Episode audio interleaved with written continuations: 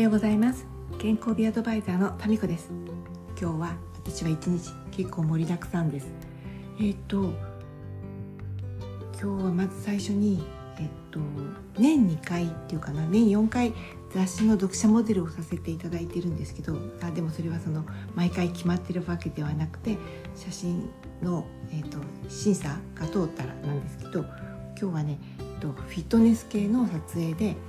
うんとできます。だから忘れ物ないようにシューズとかレギンスとか、うん、そう。でメイクとかもみんな自分でやっていくのでちょっとバタバタしていつもよりは厚化粧できます。そしてと午後から再びレッスンに行って少し体を動かしていきたいと思います。うんジャズダンスのレッスンなんですけどもちろんストレッチとかもやってその体の自分のね今日の調子を見るのもあるんだけど短いなりに振りをねその場で覚えるんです。だから私には結構ねすごい脳トレ。で上手な人も多いので、ね、そのちょっとずれると、まあ、そんなにぎゅうぎゅうに混んでるクラスじゃないんだけどぶつかっちゃったりもするし何よりみんなねあの動画撮影するのでなんか一人だけなんか変なことやってるとやっぱり笑っちゃうでしょだから緊張してなるべくその短い間に覚えてみんなと同じように動けるようにしなくちゃなって思うしですね。それなんか年齢いくとかもともと私が運動神経鈍いからだと思うんだけど1歩はとっても狭いんだよねだからこうみんなが右に2歩ターンで進んだ時も同じぐらい移動してないとその後の形がなんか違ってきてね、まあ背が1 5 5センチっていうこともあるけれどやっぱりね同じぐらいかそれ以上の歩幅でいかないとっこ悪いなって思う、なんかねやっぱ運動神経のいい人って歩幅が大きくて私いろいろ体のこと勉強しているけれども、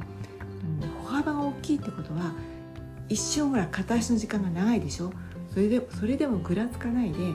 られるっていう体幹がねすごくしっかりしているのとその残ってた軸足で自分を蹴り出すことができるっていう、ね、筋力もあるっていうことだと最近は学習していてストレッチの時とかねなるべくその怖くない時に大きな一歩でやるようにしています。そして夜はねなんとなんと初めて初めてだねその音楽のうんとライブに行くんだよね。それはねシークレットライブって言って誰が出るかわからないっていうことで MC の人がね私はあのちょっとこの SNS で知ってる人であその人のトークは素敵だなと思っていてその方がね声をかけて集めたシークレットライブででもツイッターとかその人のねフォローを見てるとあこの人が出るのかなって2人のうちの1人は分かるんだけど そのね人の、うんと、ツイッターのその最初のプロフィール行ってもねその YouTube のリンクとか貼ってなくって Spotify も貼ってなくてその人がどんな曲をやってるか全く分からなくってちょっとね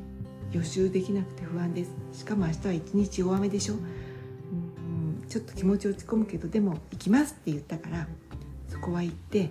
曲はちょっとあんまり体を動かせたり乗れなくてねやっぱ知らない曲ってなかなか乗りにくいよね。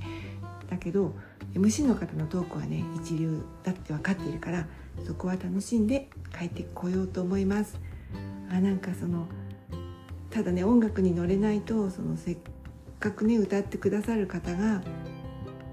ね一生懸命なのに申し訳ないなってつい思っちゃうけど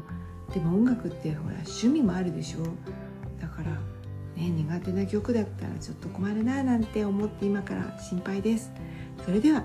皆さんはどんな一日でしょうか？行ってきます。